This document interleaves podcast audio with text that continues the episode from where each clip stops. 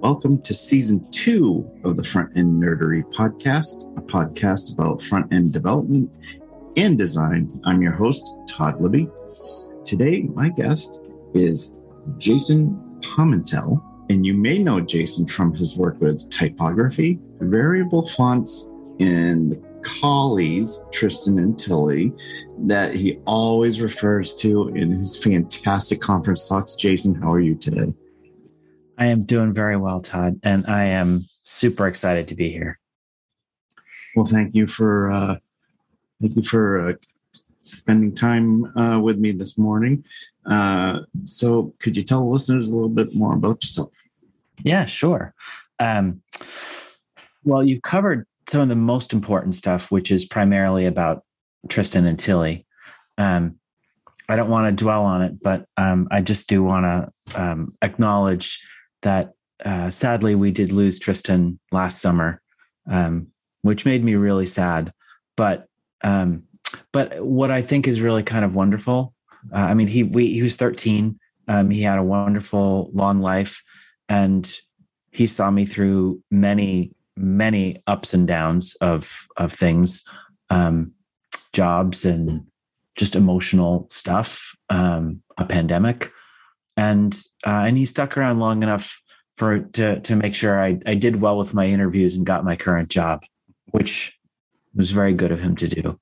And he is someone that has connected me with so many people like you, um, all over the world. I will get people asking me, "How are things with Tristan? How's Turner Reservoir?"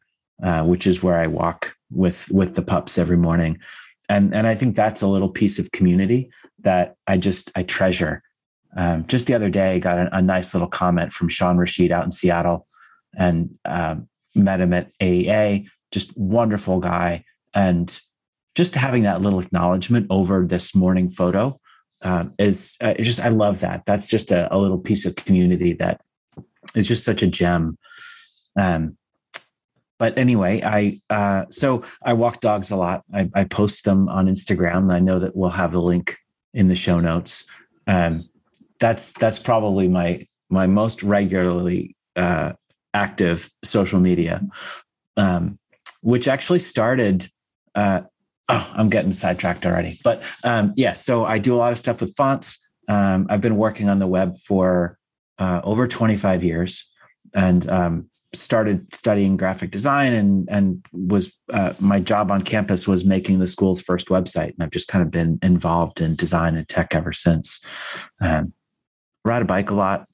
Uh, love road cycling. Just got a gravel bike, so trying some less less pavement focused stuff, which is which is fun. I've not really ever spent much time with that before. Used to live out in your neck of the woods when I was racing. Uh, my aunt lives in Phoenix, and uh, I spent a couple years out there when I was still racing. Love it out there. It's a beautiful spot. And uh, now I work at Chewy. I'm the principal designer on uh, on their design systems team.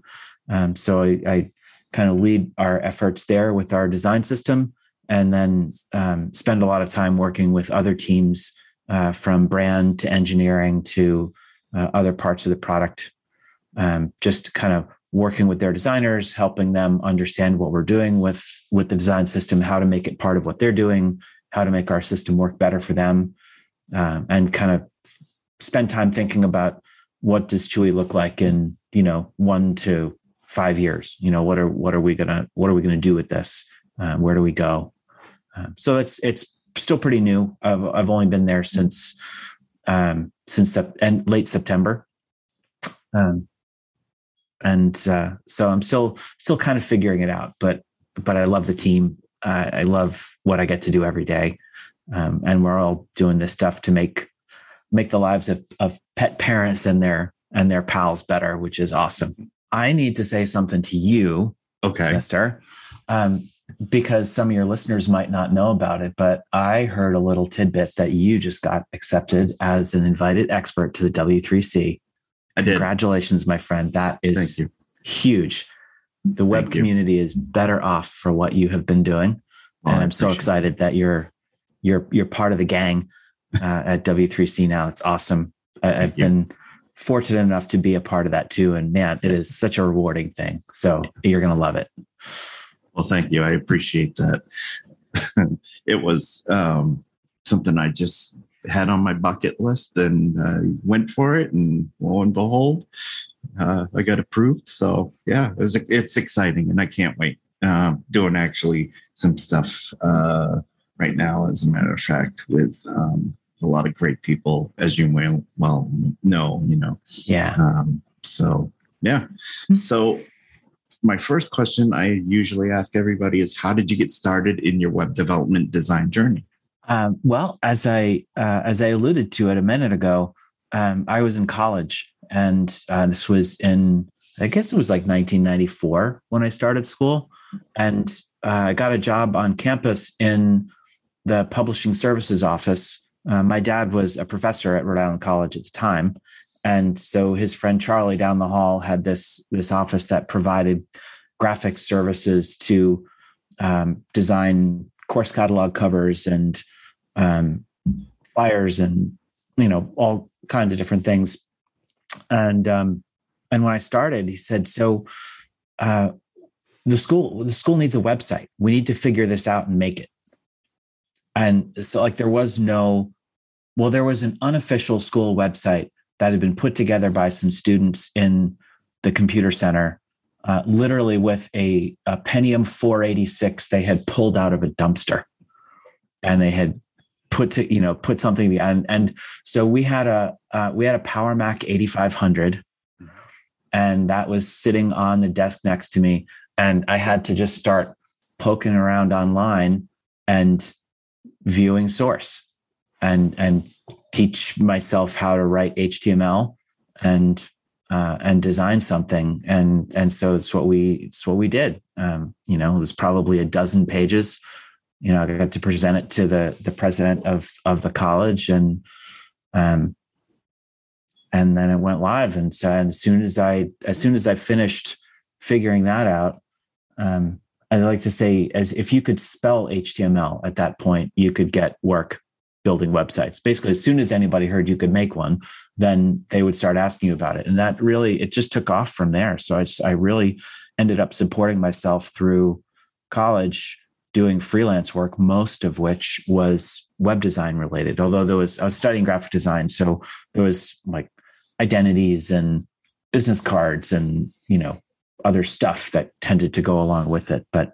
you know, it started with local, local businesses and uh, local internet service providers that wanted to connect people with the, you know their clients with uh, with designers and kind of went from there yeah I, I think we all that that one computer that we had whether you know found in a dumpster or you know like in my case my my my mother bought us a i think it was a two it was either 286 or 386 um, pc back in the day. You know, the the big, huge hundred pound monitors, CRT monitors. So yep. yeah. Um, yeah, that's great. So let's dive right into why I have you on today because variable fonts. Ever since I saw your conference talk at AEA, and then I'll talk about, hopefully, we can get to it in a little bit um, down at DJR Fest right. Yep. Um, what so for the people that may not know, uh, what are variable fonts? Sure.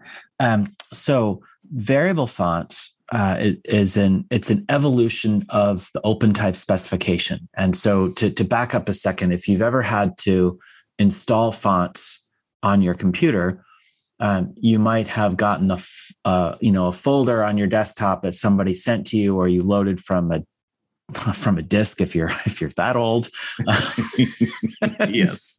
Um, and and in that folder there are a bunch of individual files, and each file represents a specific instance of that typeface. So bold, light, medium, italic, bold italic what each each one of those variations of that typeface is a font so that is like a, it's its own file it's its own like collection of that stuff and and so that was maybe fine on the desktop um, where it's it's not a big deal to have a bunch of these things installed. It's a pain, especially if you're a graphic designer and you're like trying to manage like hundreds or thousands of fonts. But um, but on the web, the bigger implication is that if you want to have some great typography and really have a, a nice sort of dynamic range in widths and weights and, and variants of a typeface that you're using in your design or multiple typefaces,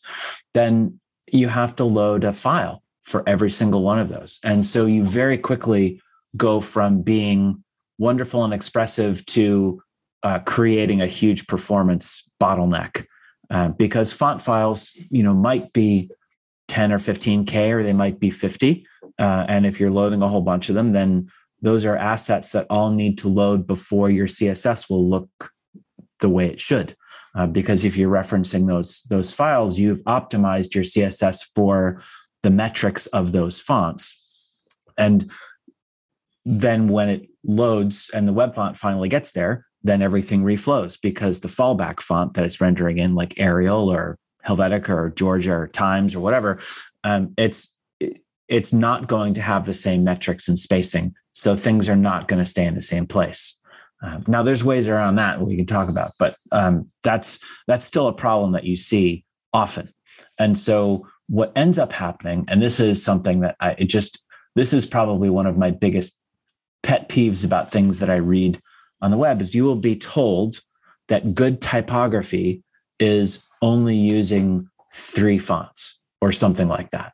Um, and that, my friends, is not true.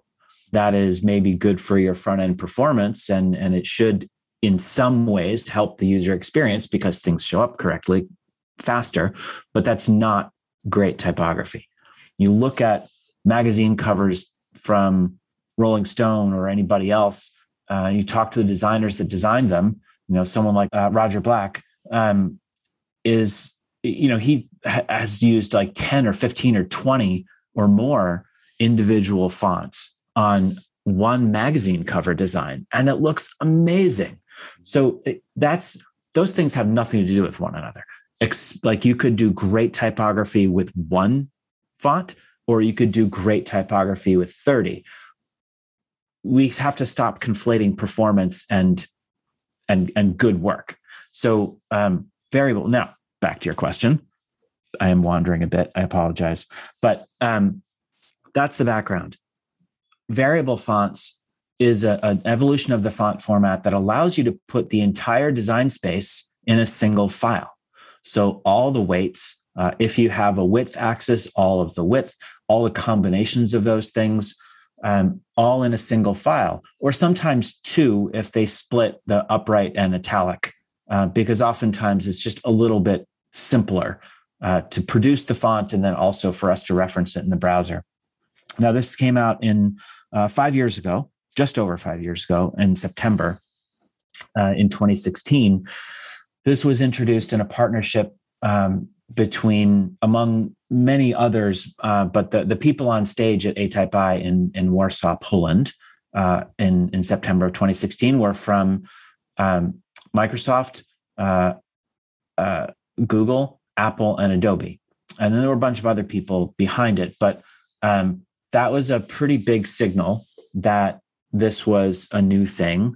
And I, I was I was sitting in the audience at the time. I was over there to teach a workshop, and um, I, my jaw was on the floor. I just looked at that and I said, "This is going to change everything on the web." And um, for me, it did instantly.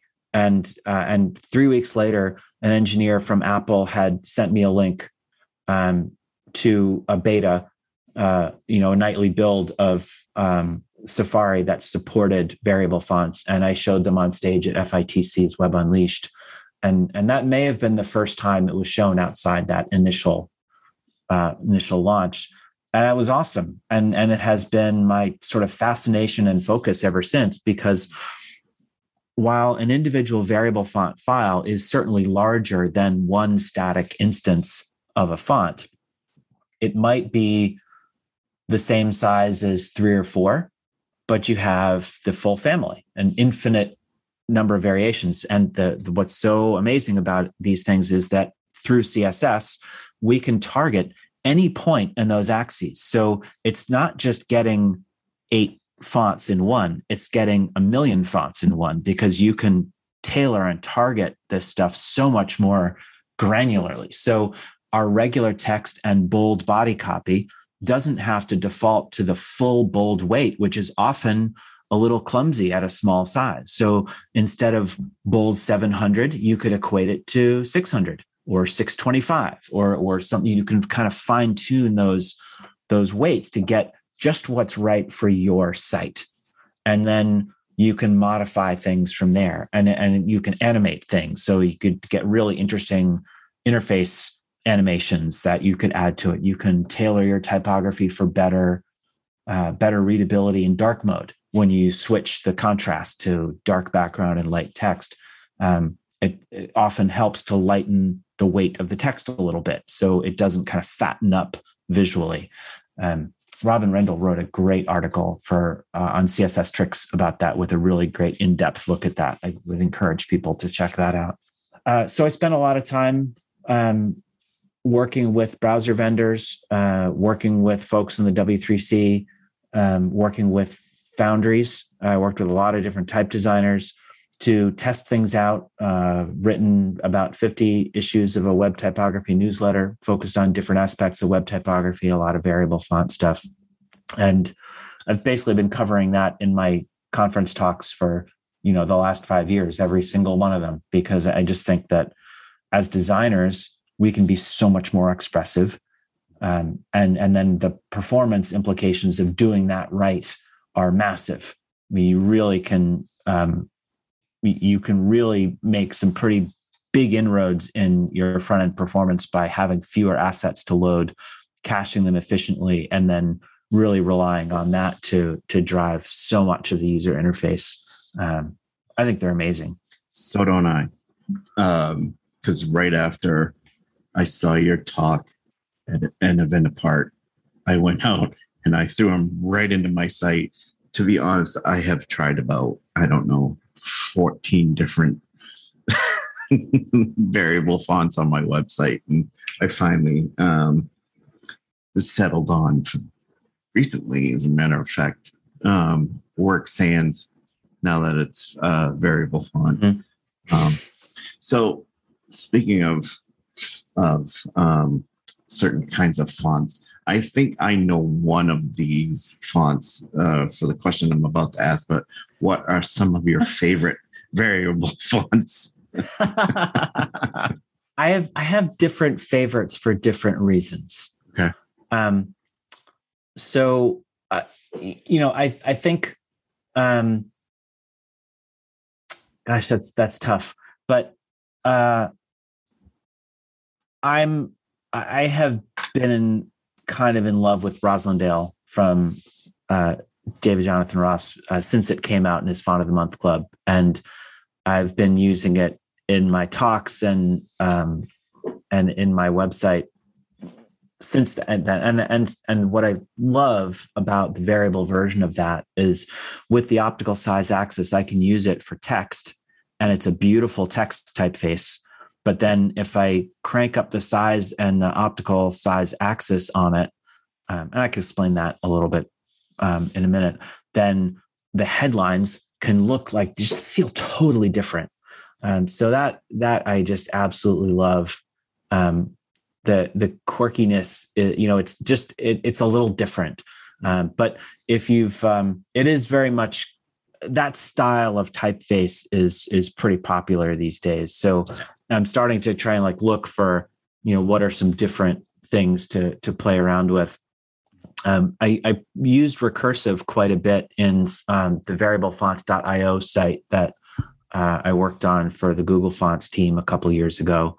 Um, that was really fun because it's got a, a bunch of different axes and can go from a, a sans serif to a serif and and get all kinds of funky characteristics to it. Um, you can go to a monotype with it, uh, like a monospace uh, typeface with it, and use it for code. I mean, it's it's great. Um, uh, Stephen Nixon from Arrow Type did a beautiful job with that for Google. They were the ones who commissioned it.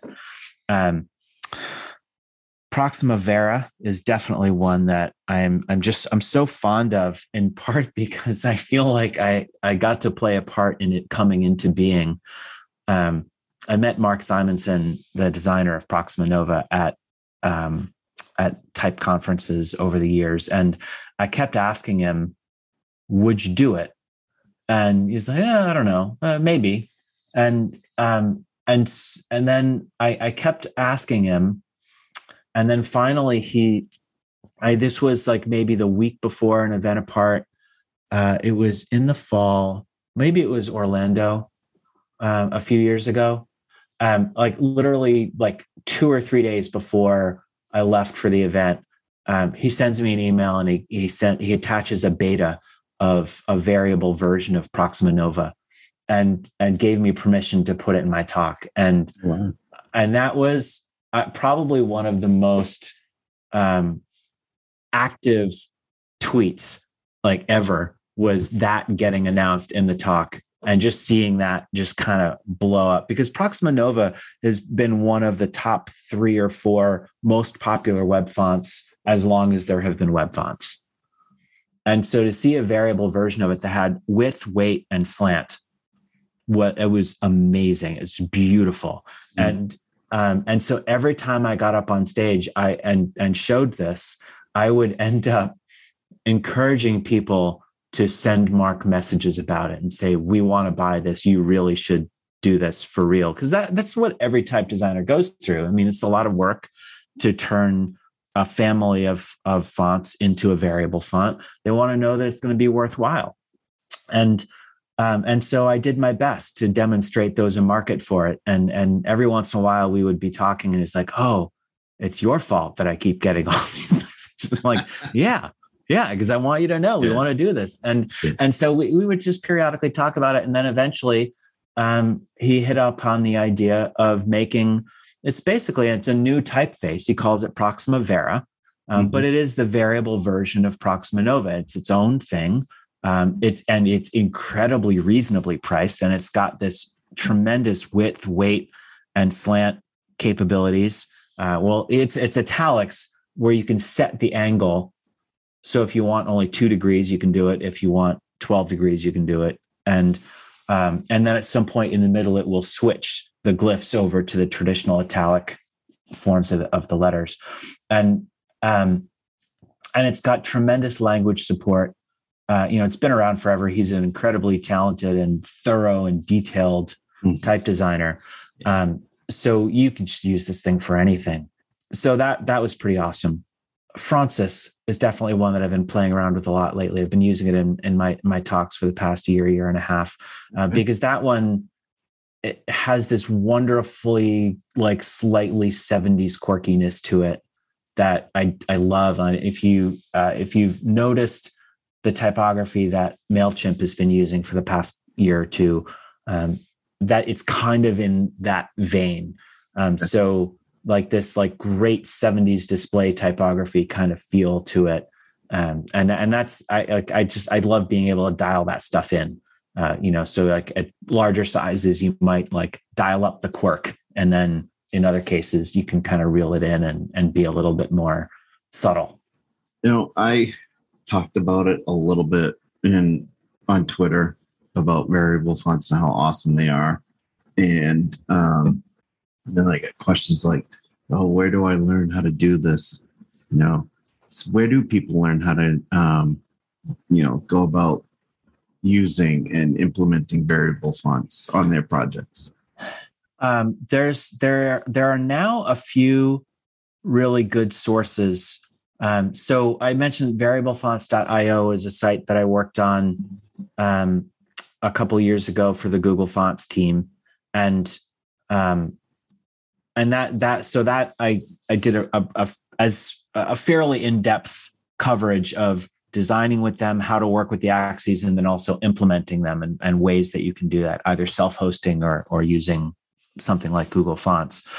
Um, so so those that's one place. Um, but Google also just launched, uh, and I, I, don't have the link handy, uh, but I just got a note from uh, from Dave Crossland, who runs uh, Google Fonts, that um, they actually have just launched a Google typography um, section on their site that has a bunch of uh, stuff that like borrows a little bit from some of the things that I covered, but um, but it's all written by Elliot Jay Stocks, who is just a wonderful typographer and designer. Um, he's one of the first people that I ever saw speak. So he's always been just a huge influence on me. Um, so it's awesome to know that um, that has a whole section on working with variable fonts. Uh, and then I I wrote. Um, I have not written an issue in over a year, but um, I did a, a for a while, I was writing a web typography newsletter. Mm-hmm. And so if you uh, go to my site, rwt.io slash typography dash tips, um, that's the archive of, of all of the, the issues. Uh, we'll make sure to get a link out to that.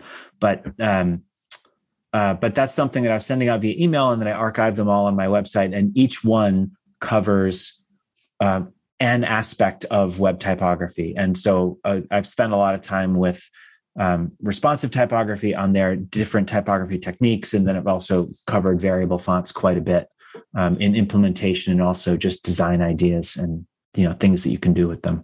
What are some cases on the web that you've seen great or you know phenomenal, uh, for lack of a better term, use of an, a variable fonts. There are more of them starting to show up if you know where to look. But I, will sort of answer this in a couple. Of, I mean, I'll I'll I'll pat myself on the back a little bit um, because there's two projects that I've worked on mm-hmm.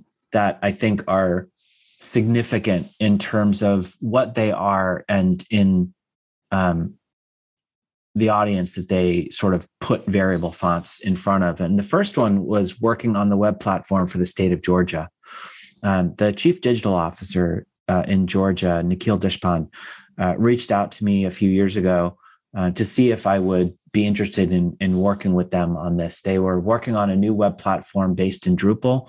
Uh, that was actually how he got to know me. He saw some of my talks at Drupal cons over the years, and um, and they had IDEO working on design. They had Lullabot working on content strategy and the Drupal development. And they wanted to know if I'd be interested in working with them to look at the typography. He really wanted to use variable fonts. He wanted to use all of like kind of the latest um, ideas in, in creating the best possible digital platform for the people of Georgia. And, and so that was a, a project I worked on on and off for a couple of years. And and so I got a chance, the chance to completely redesign their typography. We use source serif as the, the main typeface. And in the variable version, with fallbacks for static fonts for IE11 and other older browsers. Worth noting, every shipping browser has supported variable fonts for three to four years.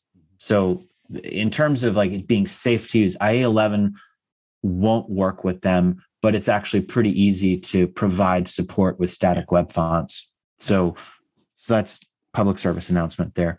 Um, but that platform in Georgia rolled out, and uh, you know, four or five million people every month are are accessing 80 plus agency websites, all driven by this, I think, pretty beautiful responsive typography that Lullabot implemented um, with the the work that I, I helped them with, and and so that was I think at the time the largest implementation of variable fonts anywhere. Um, that has since changed. I've worked on a platform for the state of Rhode Island, which does not have nearly as many citizens as Georgia, um, but uh, that one has gone live, and I'm really proud of that one. Um, but also, uh, what a lot of people don't realize is Google has started serving variable versions of many of their top typefaces because they realized a massive savings in bandwidth. Yeah. So for any sites that were using enough weights, they started to swap in variable versions of those fonts, and nobody knew. Nobody asked for it; they didn't have to. Uh, it, the CSS just works. Um, Google was able to just slip the variable fonts in there and and have things just work. So when I was working on the Web Almanac last year in 2020, the data that we had showed that almost 11% of the web fonts being served on the web were variable last year, up from less than 1% the year before. Oh wow, yeah. so the 2021 data I don't have, but um, but it's only gone up from there.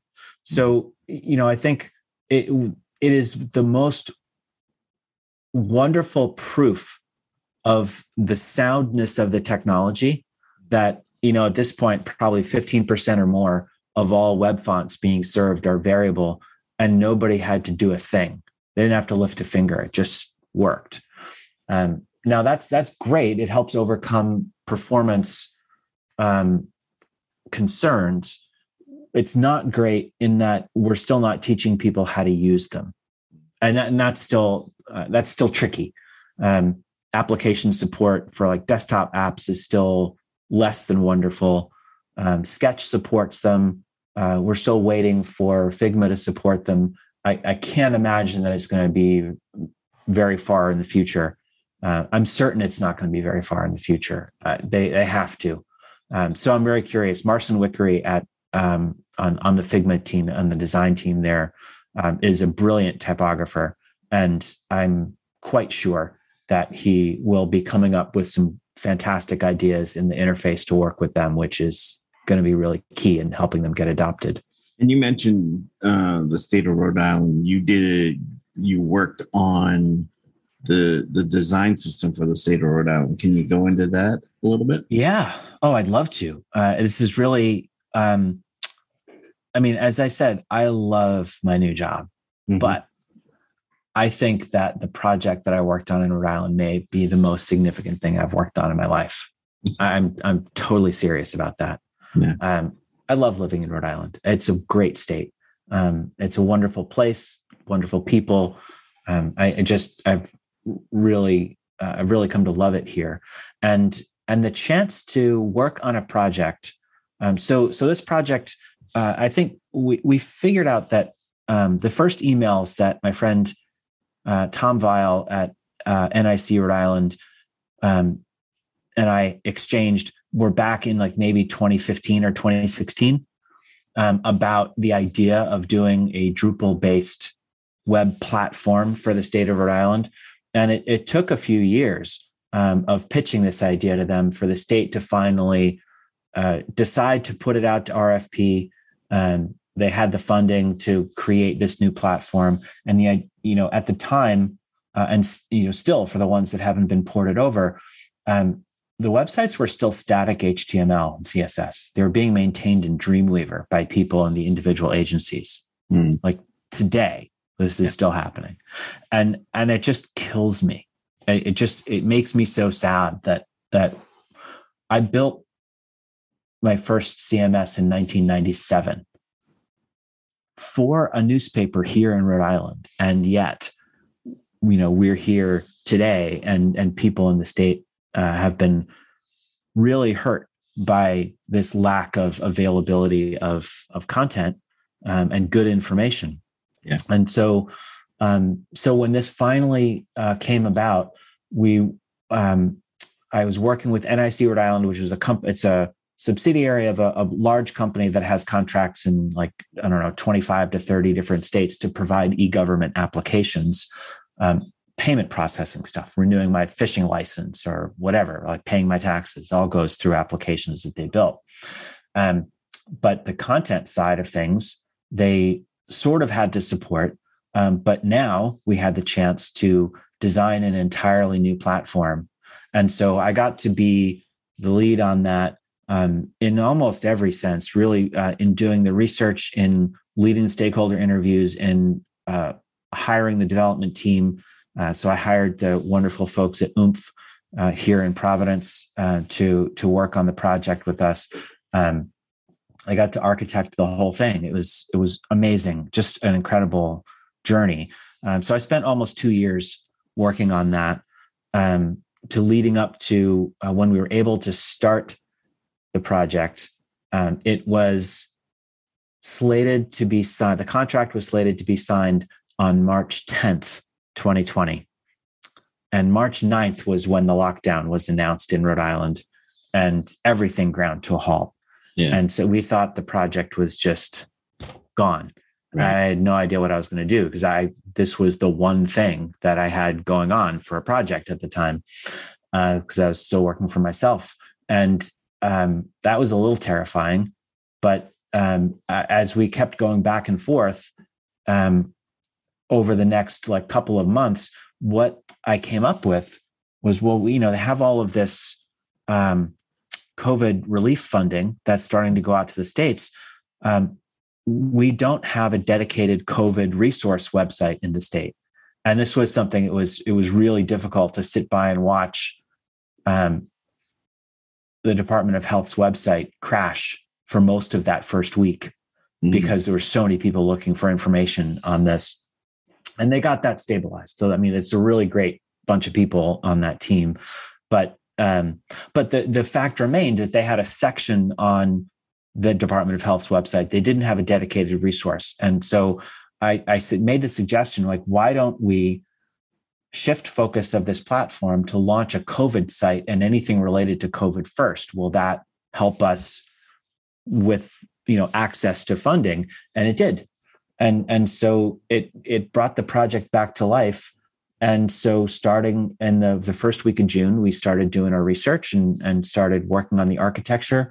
Uh, we first uh, started building a prototype in August. We started the design system in September, and we launched the COVID resource site the second week of December 2020. Um, so it moved along incredibly rapidly. But um, what I'm, I'm most proud of is that we we created the design system. It incorporates everything I've ever talked about in responsive typography, in the scale, in using variable fonts, in light mode support, in user customization. You can set the font size, the line height, and the word spacing uh, to suit your needs as a mm-hmm. viewer, as a, as a, a user of that website. And every single site in the network gets all of that.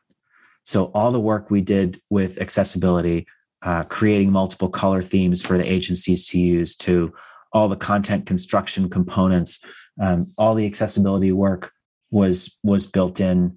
All of the user customization was built in. All of the feature support, translation, everything um, rolled out first on that site. And by the time I kind of rolled off in September of this year, so over the course of um, the following nine months, we'd launched another 25 or so websites. I think it's up to close to 30 now, um, including you know the governor and the lieutenant governor but all the human services websites so all of this websites that are dedicated to supporting uh, children in foster care uh, parent support human services people with disabilities, uh, the offices that support them, um, the DMV, the taxation office, like all of these websites that are accessed by so many people are all now have a really good system. It's easy for them to update. You know, it's all browser based. It's based in Drupal, so the editing tools are fantastic, um, and it's they can deploy a new site in minutes and and so all of these things like they they will get 70 plus sites migrated over the next year. And and I, i'm just so so proud of that being present and available now to the people of rhode island. Uh, just to have been able to be a part of that is awesome. Yeah and it's got a great name too i heard. I called it quahog. For those who are not into obscure crustacean names the quahog is the it's, it's the state mollusk in in Rhode Island. It's a very large clam. So picture like three to four inches across, uh, and they're they're often they're often used to like chop them up and make chowder and, and stuff like that. But but the quahog is uh, is a big deal in Rhode Island. So I thought that was uh, pretty emblematic of um, of our state, and and that way um, it is it is the basis of our economy. It's the it's the basis of some of the best food that you can get here. So uh, everything about that just seemed right. So I'm going to shift over to a um, couple of, well, one particular um, project that you have, and that's uh, your web-based book project over at mobydick.wales, and that's W A L E S for those keeping score. My, my apologies to the Welsh, but it was a pun that I couldn't resist. Could you tell us about that? Sure. I'm not going to remember the quote. I used to have it in my talks, um, but there's a, a, wonderful type designer and educator uh, named Nina Stössinger, uh, who is uh, partners with Tobias Frere Jones in uh, Frere Jones type. Um, and she had uh, tweeted something a few years ago about, um, well, the takeaway that I had was sometimes design is about reducing friction between you and an idea, but sometimes you need to add friction. Um, you need to you you need to slow people down. You need to create some tension that will add focus, and and that really struck me uh, in thinking about all of the work and everything that I had been doing up to that point in focusing on web typography was really focused on reducing friction. So making it a better reading experience, uh, easier to uh, easier to experience, easier to take in, um, increasing the speed with which you could get the information that you needed, which is what reading typography is all about. And that's great but that doesn't make something that stops you in your tracks and well i mean it does for some folks but but for most people the stuff that like like makes you stop and, and look at that billboard again or pick up that magazine cover is often the stuff that increases friction that that creates this interplay between the letter forms and the rest of the composition that sometimes might be harder to read. And and that is one of the really powerful things about great typography. And, and so, what that got me thinking about was how can we um, think about typography on the web in a more graphic design like way, but at both ends of the spectrum? And, and so, a lot of my conference talks still kind of focused on increasingly the editorial side. How could we do more, especially with variable fonts, to do more dynamic typesetting on the web. And and that still is something that really is interesting to me but the other side of that is how could we make the best possible reading experience? And i've always been a little bit frustrated by um, ebook readers. I love them and i love the note taking in them and the highlighting and the portability. You know i traveled uh, you know until last year i traveled a lot for conferences every year um, so I'd be on the plane all the time. And I loved having the iPad so I could read and have any number of books with me when I went. And and that was great. Um, but the typography in them was not not always so great. And through all of the work that I'd been doing, I'd found all of these ways to finesse the reading typography. And so I wanted to put all of that together. And I had been itching to play around with this idea that I had um, for how to make a more paged like experience. And that was kicked along a little bit further by an article that Rachel Andrew posted about.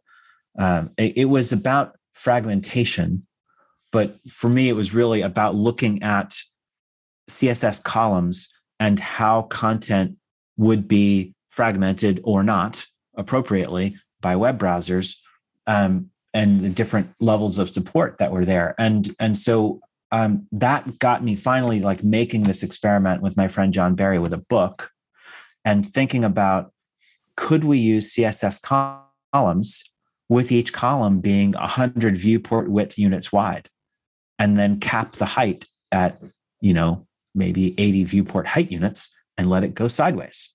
And css scroll snapping was becoming supported and yep. so I started to dig into how I could make use of those things together so that you could have this smooth scrolling or swiping experience to read content without having to go and break everything into separate chunks. So, same HTML page, but I wanted to be able to kind of do this and just see one page of content at a time.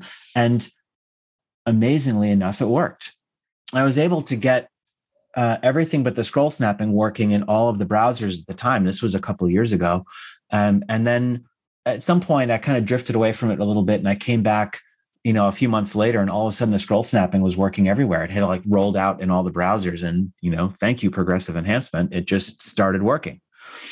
and and so that that kind of kicked this into gear and while i was working on my newsletter i decided that all right this is this is the time for me to actually turn this into a project and i had um, i had borrowed a copy of moby dick from my friend bill heron um, here here in, in rhode island uh, and it was this like 1930 something edition illustrated by rockwell kent and it was absolutely beautiful um, and the text is now no longer covered by copyright. So I thought, okay, if I'm going to make a book, let's let's make a real classic.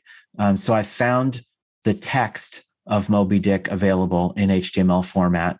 I grabbed that, I cleaned it up some, and uh, and and worked on making a page template um, in Eleventy. Thank you, Zach Leatherman, mm. um, and uh, and had the cleanest possible page of HTML, just really nice, um, cleaned up markup.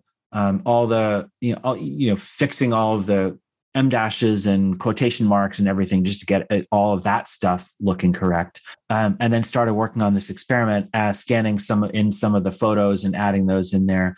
And and so the project was how can I bring everything about making a great reading experience into this one experience uh, to read this book.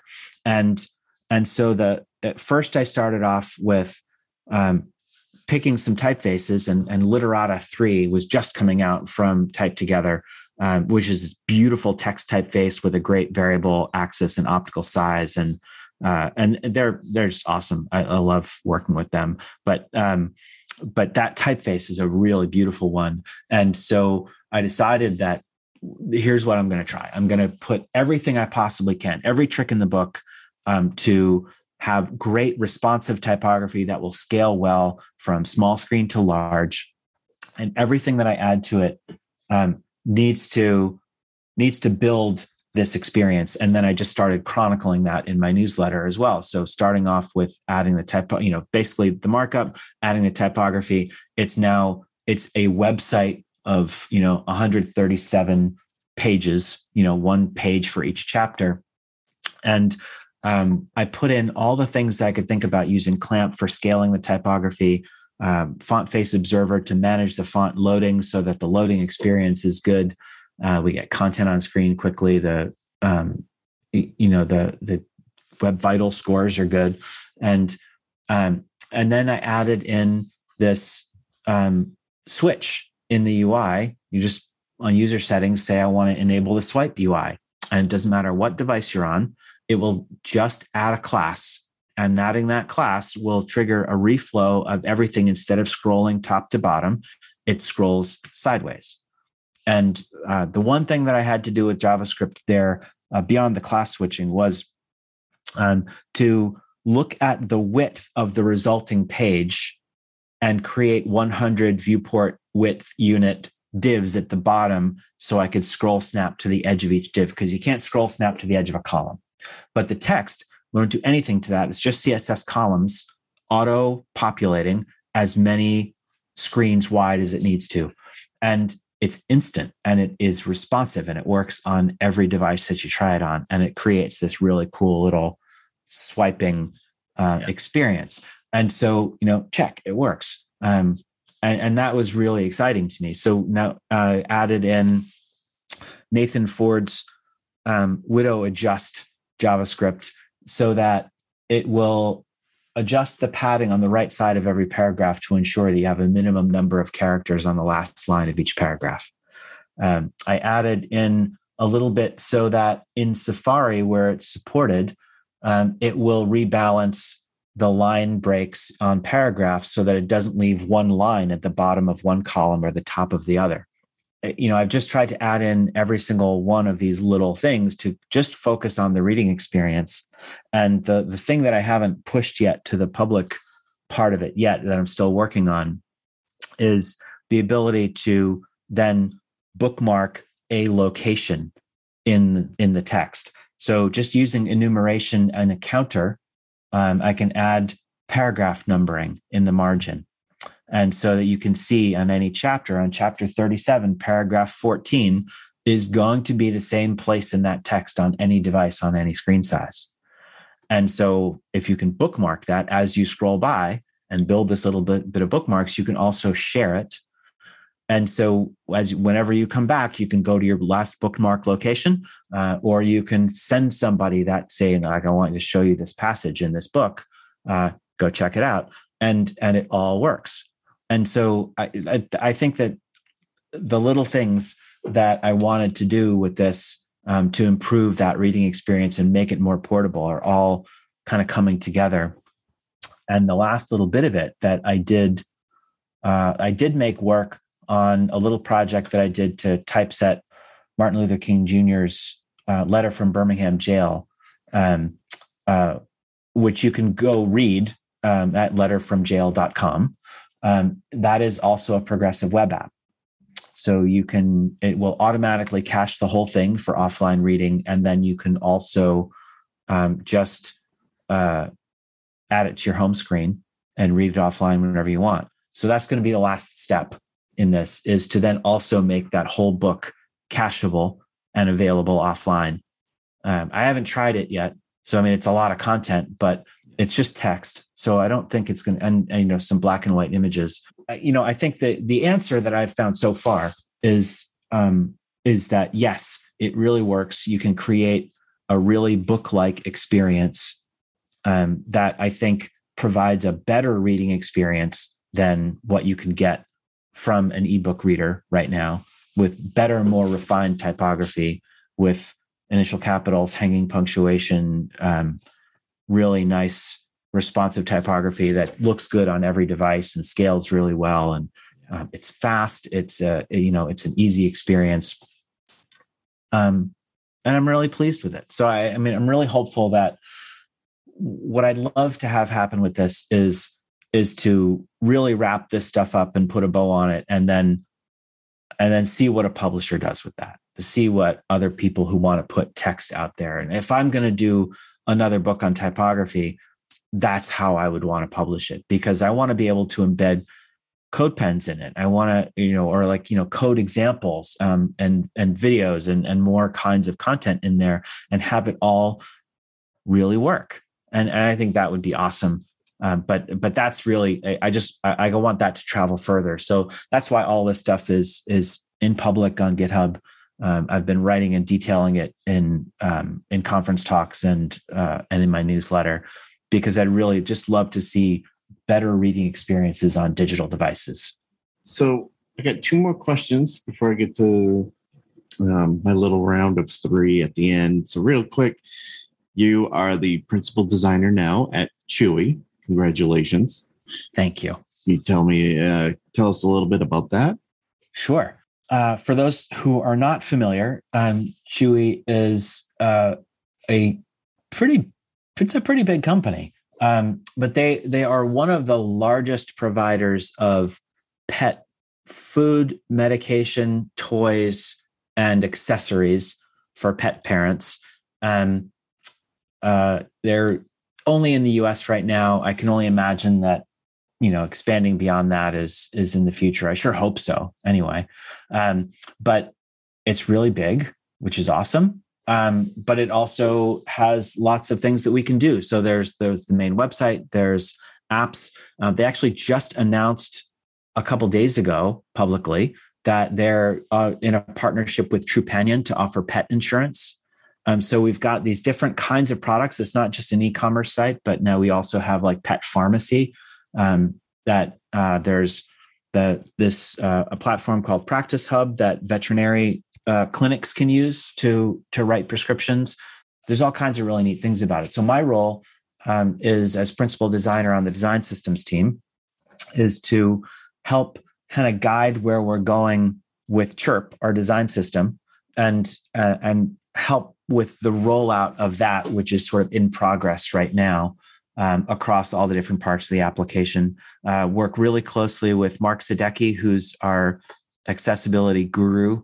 Uh, he leads the accessibility program, um, which is awesome that they have it and that they take yeah. it so seriously.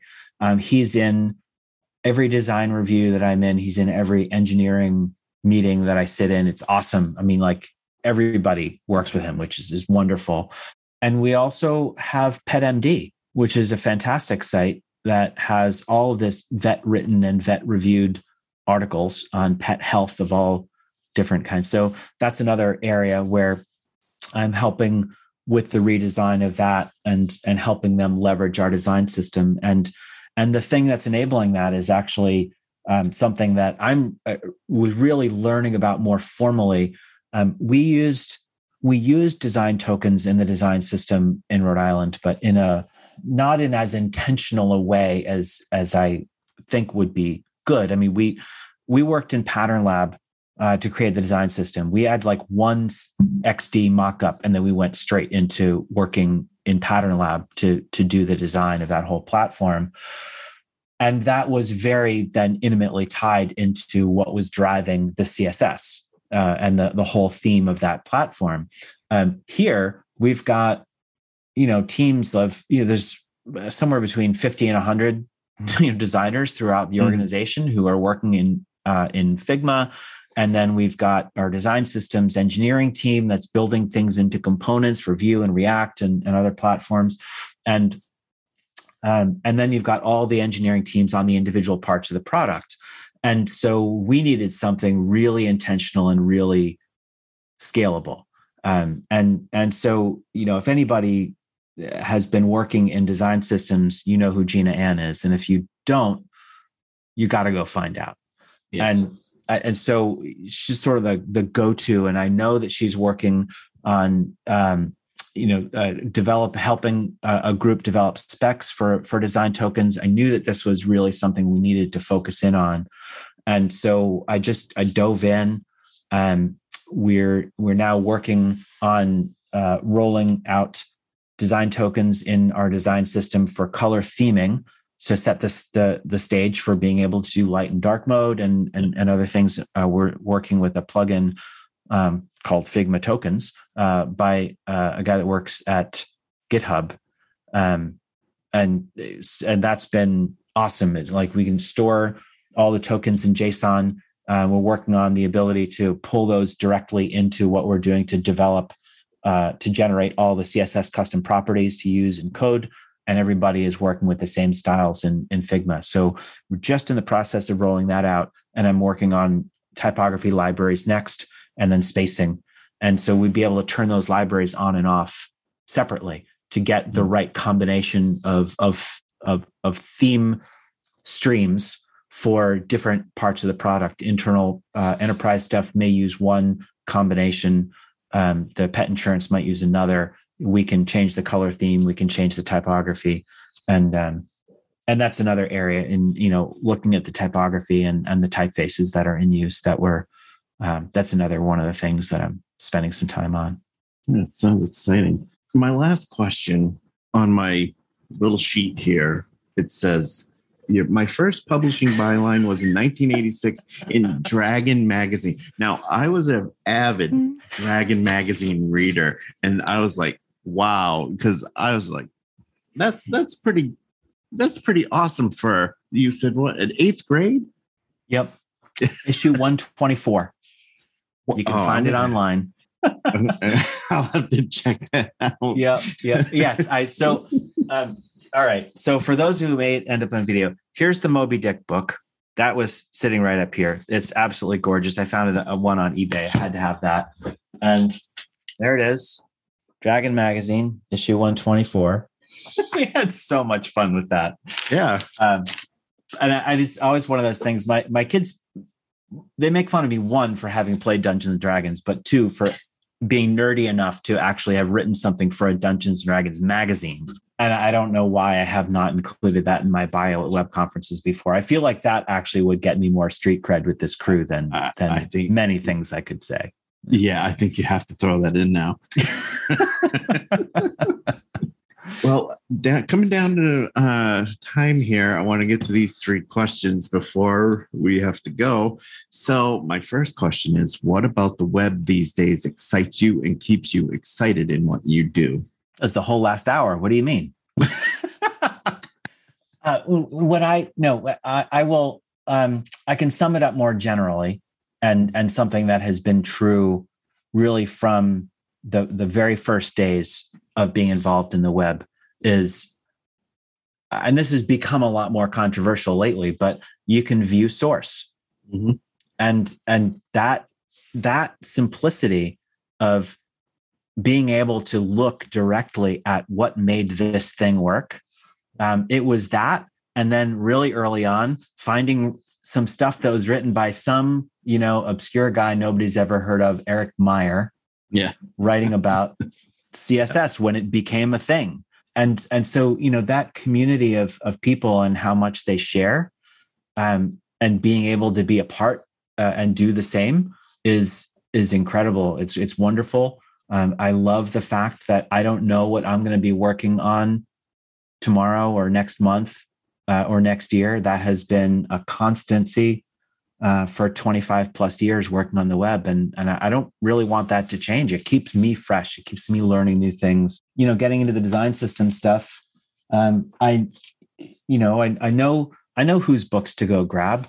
So I you know I just I, I grabbed a copy of Yesenia Perez Cruz Expressive Design Systems and and started reading that and really within a few pages was like I our whole team needs to read this hmm. and and so um, so I talked about it with one of my colleagues, and we are like, well, let's just let's do a book club, and and I've done that before. I've done it at other agencies, and used to do one with a friend of mine for for years, and uh, all remote. So we're like, well, let's do it. And so we we ordered the books for our team. Uh, the folks at a book apart were awesome. They uh, treated us really nicely with that, and mm-hmm. uh, and then it ended up opening it up because we had uh, other people start to ask us about you know what were we talking about with this thing and so we've got uh, over a dozen other designers from other teams that have asked to join our little book club so in january we'll have our first one um, and so it's just it's that learning. It's like making just like if that's the one thing that i could instill in others um, all the time is to just learn something every day. Mm. read one article you know look at one blog post um, you, you know read a book regularly. And and that's i love that because then and then when you share it and when you do it with somebody else then uh, then you're all learning even more um, and and so that's that's just always been fantastic i'm really excited that uh, there was such an interest on the part of the team uh, to do that so um, thank you yesenia for writing an incredibly wonderful book uh, that I know is going to help our team grow considerably. So uh, that's that's the kind of stuff that that really excites me every day about working on the web. I I, I agree. The learn the learning part, My, I myself am reading a book, and it's can't really see it. It's uh, just, yeah, with my oh, designing for touch. Yeah, designing for touch from yep. uh, from Josh Clark our our friend Josh Clark. um, and it's a really good book. I'm in to the second chapter now, and um, I'm actually I've read it before, but I have now that I've completed for now my library of a book apart books. I am rereading through them all, and uh, yeah, that's the that's, that's the great. one I'm on. You know, um, I have to I have to share that uh, there's a, a, wonderful little bit of crossover um, with Josh uh, and and Jen Robbins and my my friend Coryndon Luxmoore. So Coryndon uh, is the the head of the the pet life team at uh, at Chewy. Um, so that's the design team that manages like things for the pet insurance, the the pharmacy stuff, and like all the pet profiles on on Chewy.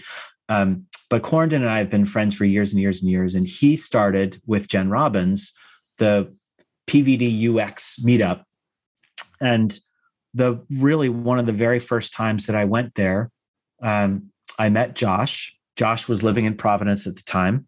Um, I met, uh, and I had known Jen um, mainly uh, as much through her husband, Jeff Robbins, um, who at the time was the CEO of Lullabot, the Drupal development company. And so that was how I knew him from the Drupal world. Jen has, you know, was probably one of the longest standing uh, web authors for O'Reilly. Um, and and the three of them were so encouraging in getting me to um, submit my first conference talk and really were a big part of what motivated me to do it and, and really kind of set me on this path um, so i have a, a, huge debt of thanks to to josh and Coryndon and jen for that Uh, Jen then later introduced me to her editor, and that's how I got to write a book, uh, responsive typography for O'Reilly. But and and now I'm finally getting a chance to work with Coryndon at uh, at, at Chewy. Um, he's the one that kind of recruited me and pointed me towards uh, towards this posting, um, and how I ended up in that job. So it's uh, some of my favorite people on the web right there. Let's see the the second question. I'm not helping you get through these things very quickly. I know. Oh no, that that's quite all right. Believe me. Um, I have a W3C meeting in, in a little while, but you know I don't mind missing the first few minutes of it. So, if there were one thing that you could change about the web that we know today, what would that be? i am going to stay on brand and just I want to see I want to see more support in browsers for the specs that are already written. Mm-hmm. I mean, yes, we want to see new things, but there are so many um, aspects of typography that have been specked out. Things like hyphenation, really good hyphenation.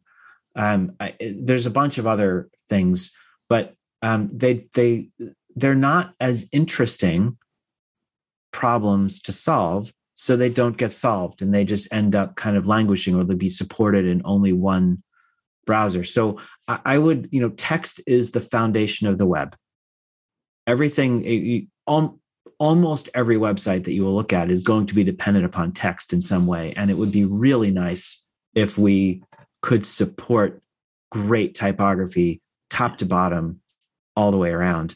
Um, and a lot of uh, uh much of it is spec it's just not put into into practice in the browsers themselves so uh, that would be something i'd love to see there's plenty of other things. I'd love to have, you know, the whole question of whether or not CSS is important. Like I would love us to stop arguing about that. Yeah. But I, I, just I want I want great typography. I want great reading. Yeah. Um, because that's that's the thing that and and for for heaven's sake, stop centering text everywhere. yes, yes. That is something that, you know, besides the, the typography aspect of it, it's also an accessibility issue.